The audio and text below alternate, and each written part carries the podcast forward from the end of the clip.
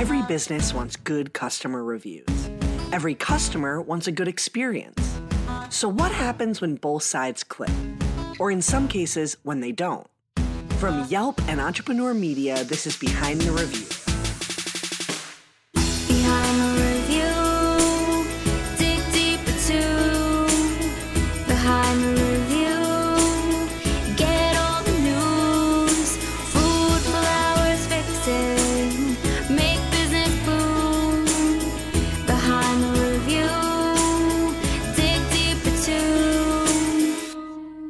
I'm Emily Washcovich, Yelp's small business expert. Typically, I share a story featuring conversations with a business owner as well as someone who wrote them a Yelp review. But this week, we're doing things a little differently. I sat down with former guests, Sasha and Yas from Skull and Cake Bones Bakery, to talk about identity and mental health and how their own personal experiences have impacted their business's identity. I want to give a trigger warning to this episode. We share a lot of personal experiences with mental health and mental health disorders. Electric shock therapy as well as suicide are discussed. If this episode isn't for you, we understand. But if you have interest in hearing the relationship between these entrepreneurs' lives and their business, I think you'll really enjoy it. We're going to dig into some campaigns and events they've hosted and how by being more transparent and forthcoming about their personal lives, they've expanded their business's footprint.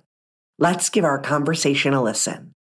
When I was in high school, I was diagnosed with depression, which made a lot of sense back then. When I got to my fifth college in six years, I was diagnosed with bipolar disorder, which made a ton of sense back then. I continued to be what they deemed med resistant. So they were always trying to find combinations of medicine that worked and nothing ever worked. I'm really sensitive to the side effects, blah, blah, blah. So I was largely unmedicated for most of my life. I did go through a period where I was pretty heavily medicated. And I think looking back, that was probably the healthiest I was for a while. But I was overweight, which is how I am now. I'm on the same basic regimen of drugs and I'm overweight, but I don't care this time because I'm old. and I'm just happy to find a combination of medicine that works.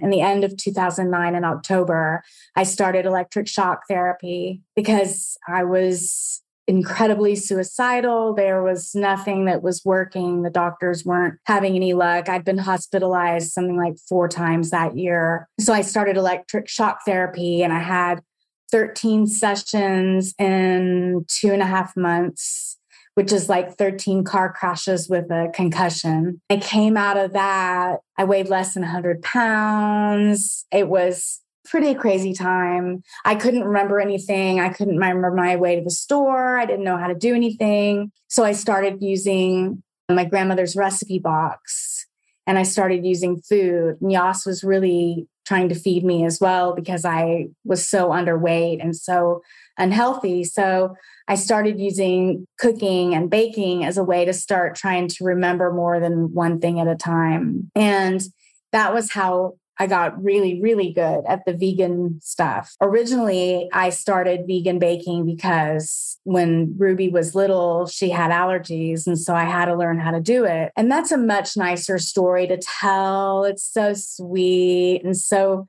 like relatable for all the moms out there with kids with allergies or anyone who's ever had allergies. And it's just such an easy story to swallow of how I got so good at vegan baking. But really, it was after electric shock therapy that I just sort of like woke up from that experience with this ability to be a vegan chef.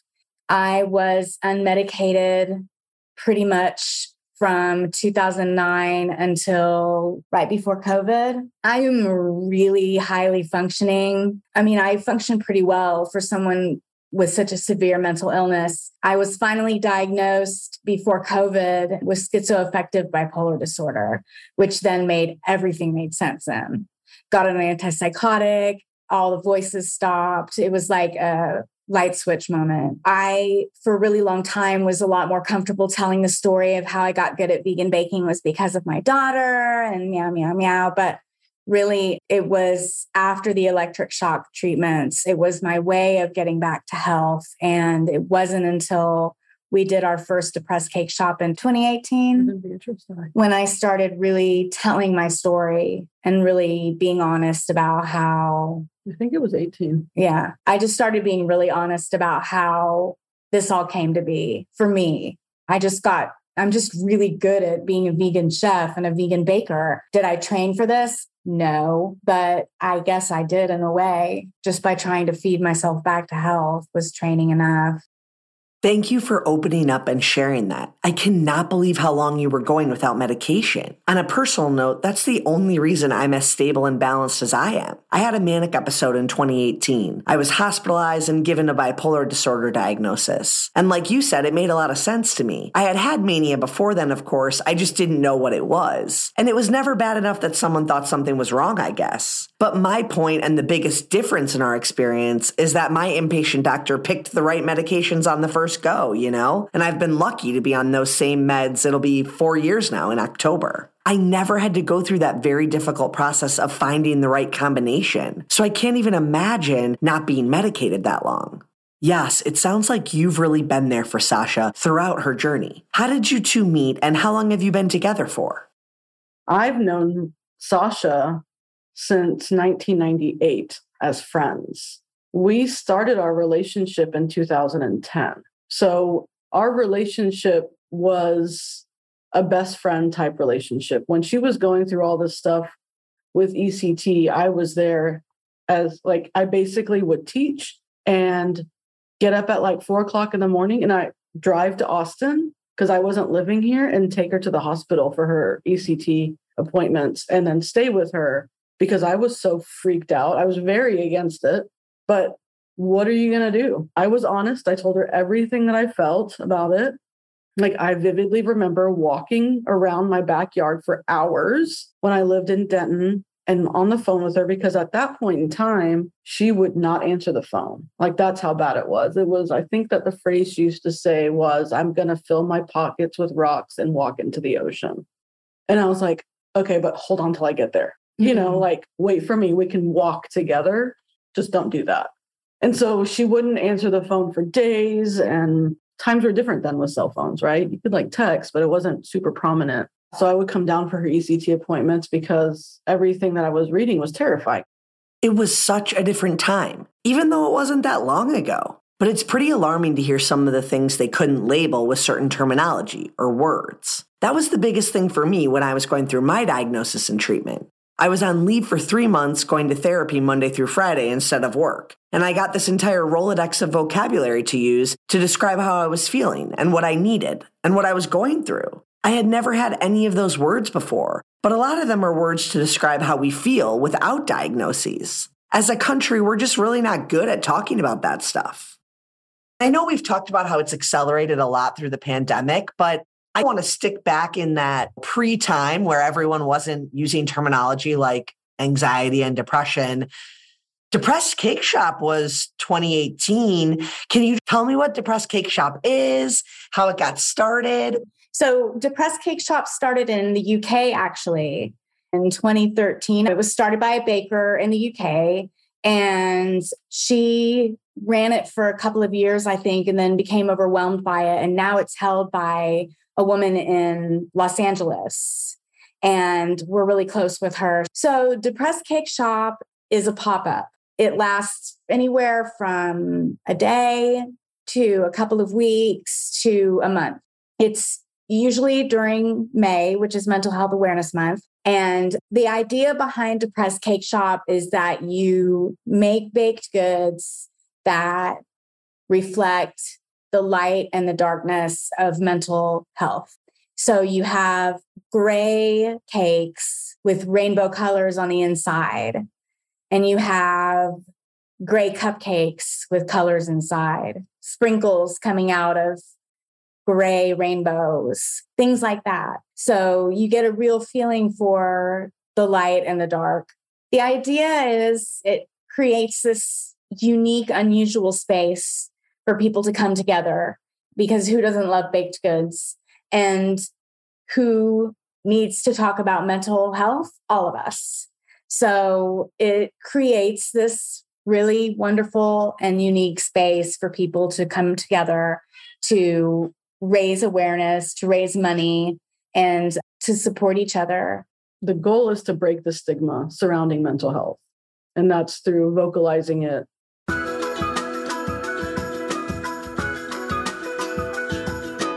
Are you a small business owner? Did you know that Visa's online small business hub has tools, discounts, and resources to help you run your business? So, whether you're a business beginner or an entrepreneurial expert, find the solutions, tools, and tips you need to help take your business to the next level. Plus, if you have a Visa business credit or debit card, you can get access to cardholder benefits like Visa Savings Edge, a savings program which can help you save on everyday business expenses like office essentials, travel, and more. When you enroll your Visa business card in Visa Savings Edge, you'll have access to valuable offers which can help turn qualifying business purchases made with your enrolled Visa business card into savings for your business. Learn more at visa.com slash small business hub. Once again, that's visa.com slash small business hub. Visa, a network working for everyone. And our next sponsor. This podcast is brought to you by State Farm. Being a small business owner can be so fulfilling, rewarding, and let's be honest, a little scary from time to time. Doing your own thing and being your own boss is great, but sometimes it can make you feel like you are all alone, especially when things aren't going great. Well, the folks at State Farm want you to know that you aren't alone. State Farm has thousands of agents who are small business owners too, so they know what it takes to protect everything you've worked so hard for. State Farm has an assortment of insurance policies for small businesses that can be tailored to your needs. So whether you're a hairstylist, an electrician, or a florist, State Farm agents are ready to help. Learn more and find an agent today at statefarm.com forward slash small business. Again, that's statefarm.com forward slash small business. Like a good neighbor, State Farm is there. So, Sasha, had you been open in any of the stuff for the business about your mental health prior to the first depressed cake shop? No, no, I was singing the song of the mothers. I was telling the story of how my daughter had allergies, and that's how I got good at it. And it was very relatable and sweet. And then we had an employee who actually was my daughter's age and went to school with her. And one day she went home from work and she ended her life. And it She was, yeah, she left work. She left me at work and went home and ended her life. And it was at that moment that I realized that I wanted to be more involved. I wanted to be more open. I wanted to be more vocal. I wanted to be more available. And the only way for me to be able to do that was to use our business as a platform to say, yes, my daughter had allergies, and that's how I originally did it. But I'm working under extreme mental health pressures and creating all of this stuff, stuff that I never created back in the day when Ruby was little. This is me now, and this is who I am, and this is why I'm able to create all of these things. I didn't want Beatrice's life to be forgotten. So it was important to continue to tell her story. And the charcoal lemon scone that we always sell every year, that was her recipe. But I also really felt like if I could tell my story and be honest and open, then maybe it'll reach somebody who feels the same way or is having the same kind of struggle. If I can reach one person, then I've done something right. And then everything in my life makes sense. Thank you for sharing that. And I'm so sorry about your employee. That's heartbreaking. Take me back to when Skull and Cake Bones first started being vocal about mental health. Do you remember what the first share was? Was it a post on social? It was, it was a, a post, post. for mental health for Depressed Cake Shop Hmm. because that was like up until then, you know, we told the story, but we didn't really put emphasis on the story of why. You know, that's why we have a lightning bolt in our brand that represents the electric shock therapy, which I also really want people to know that we in no way support the use of electric shock therapy. I don't want someone to think that it gave her a superpower and it helped her or fixed anything because it didn't. I just turned what it did for me into a superpower. I did that. You did that, yes, but you had those powers first. Yeah. You just don't remember having those powers before. But yeah, it was after Beatrice, which was, I mean, you can only imagine that she started to talk about it more. And I was like, please, please let me tell this story. It is so important. And it wasn't just, you know, our employees that were working for us at the time that were affected by it. It was her entire class of friends that was affected by it. It was anyone that went to school with Beatrice, her family, eh, you know, and anyone else that we didn't know that was indirectly or directly affected by what happened. And these kids, I mean, Beatrice was 16. Mm-hmm. At 16 years old, you don't know how to process these feelings. It was like an opportunity for us to share the importance of communication, uh, but also give these kids, if nothing else, a safe space to come and cry or just sit and not be alone. But So- through the press cake shop, you give this opportunity to give this space to so many people, to strangers, to friends, to family, to your regular customers.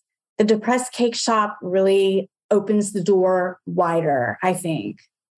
And when you do that, there's a lot of risk involved in leaving yourself so exposed by telling your story. But when the door is open that wide, there can also be this rush of goodness that comes in. I think in telling my story, that's all that we've experienced is this like incredible response and people being so kind and so wanting to share their story then. And I see this happening in our bakery where somebody is one minute they're sitting alone eating a sandwich and the next minute i'm standing there talking to them for 45 minutes about what they've been through and how their therapy went that morning and how they don't know where they fit in but they just found themselves here all of a sudden. Conversations like that and experiences like that that i love love about depressed cake shop I love stories like that. You've clearly created a safe space within your community where people feel comfortable being themselves. We touched on this briefly in our first episode together, but I'd like to circle back to it now as we've been talking about putting yourself and your struggles or your story front and center in your business. I'm sure you've inspired others to share their stories, but I know there are people out there who don't understand why you would want to talk about or share these private things. Do you have any advice for other business owners who are thinking about being more open but are afraid of backlash or opposing views? I mean, we haven't had that from customers. Truth be told, we had an employee that was disgruntled that created a lot of that backlash the following year for Depressed Cake Shop. And they were trying, because the next year for Depressed Cake Shop, we did it all month long and we offered free workshops. We worked with some local yoga studio and they came in and did free yoga. And Val actually flew in from LA and was here for the last two weeks, I think, of Depressed Cake Shop. We were doing like knitting sessions at night and like art therapy and writing cards for Not Alone, which is another nonprofit organization. We were trying to spread the word, and we had an employee that was basically taking all the posters and social media posts, and she was trying to say that we're posers and that we're liars because we ruined her mental health. And I had a lot of people reach out to me personally that were either friends or peers in the business world and they were like, yo. And I was like, dude, I'm sorry, just let it go. That is going to exist no matter what the circumstance. You can't control that. You cannot create change without backlash. It might not be insane backlash, it might be smaller and a little bit more sharp in the hurt, you know, but it's impossible to create change or to take something like mental health that has so much stigma and shame attached to it and expect that everyone's going to be like, oh my God, you're so right. We haven't talked about this for like 700 years, but now is the time. You have to let it go. You can't, it feels personal, but you can't take it personally. And just my response is just to say, I'm sorry that that person feels that way. And I hope that somehow they can see that this is for the greater benefit and move on. Yeah. I think there is sometimes concern for businesses to be advocates for certain things because it maybe takes the attention away from what they're trying to do sell a good or service or a product. When you do something like Depressed Cake Shop, it obviously takes time, energy, resources to make all that stuff, do a pop up. How do you measure success and how do you balance community efforts and making a stand for something and your bottom line of how much revenue you're selling in product in a given day or week? Well, I mean, they don't go hand in hand, but to some level they do. Because, like, specifically for Depressed Cake Shop, you are trying to raise money for NAMI. So, that aspect of it is like you want to do the good financially to be able to hand them a check and be like, boom, look at the shit we just did. But truly, the measure of success isn't the financial part of it. The measure of success is having those conversations. And was Depressed Cake Shop bustling from open to close. It was a line out the door, and people were selling us out of everything. And we had to make 18 rounds of scones and whatever. No, it wasn't like that. But we still find it to be successful because it allowed us opportunities to have conversations with real people who needed a friend in that moment or had a friend that was suffering could come pick up a cookie that said, shine it on, or it gets better, or it's okay to not be okay. And they could take that to their friend and in turn give them a sense of hope or allow them to open up and have a conversation about how they're feeling. That I think for us was the measure of success of whether it worked or not, because we continue to do it and will continue to do it, even though it's not like being a part of a festival where it's like an influx of money. It's really refreshing to hear a perspective that considers factors beyond revenue in measuring business success. So thanks for sharing that. On the topic of success, what do you think the best return on this whole opening up has been? Is it the new customers coming to your place and feeling safe? Is it getting the dialogue going more? What have been some of your favorite positive returns from putting this story out into the world? For me, the greatest return has been the people that I've met after telling my story. I'll have to agree with Sasha. I think the relationships with our customers, you know, of course, in order to keep our doors open, we have to have that revenue. So there is that component that's important. But I think being able to see a customer that we know maybe is struggling and being able to do things like make sure their ticket goes to the front so yeah. it can be made first yeah, because they become friends now. You know, once you start talking about your mental health with somebody, they stop just being a customer, they start to become a friend because you're exchanging really personal information with each other now. You're starting to talk on a different level than how was your grilled cheese today? And so we've built stronger relationships within our community of customers, I think which has been really special. Absolutely. You guys have done a great job building that community. Let's close out by offering some tips to the entrepreneurs out there who may be struggling with prioritizing their mental health as they manage their business. What advice would you give them? It took us a really long time to learn that we had to put our mental health as a priority. And I think it's something that we still struggle with because you have to be there and you have to be on all the time. And it's important to shine it on no matter how you feel. But I think that we've gotten really good at reading each other and knowing when it's time for someone to go home, knowing when we need a resting day, and trying to have those things implemented in our lives. I mean, the reality is, as a business owner, you think everything has to be done now, or it's never going to get done, and or it's too late. But the truth is, is that if you take care of yourself and take that time, you can probably make those decisions without the panic that ensues. So if you take the time, take a deep breath, go home, chill out for a second, come back, make better decisions. Always think of your future self. That is really the one thing that we have learned and we continue to share with every single person that we come into contact with, whether they work for us for five minutes or five years. Take care of your future self. And that concludes our episode. Be sure to subscribe so you get new episodes every Thursday. I hope you enjoyed it and were able to take a thing or two away to implement in your own life. Whether it's a new idea that you can bring back to your business or a fresh perspective on how to be a positive influence as a consumer, we share these stories to inspire and create more meaningful connections in your local community. For more information about today's business or to connect with me, check out the show notes.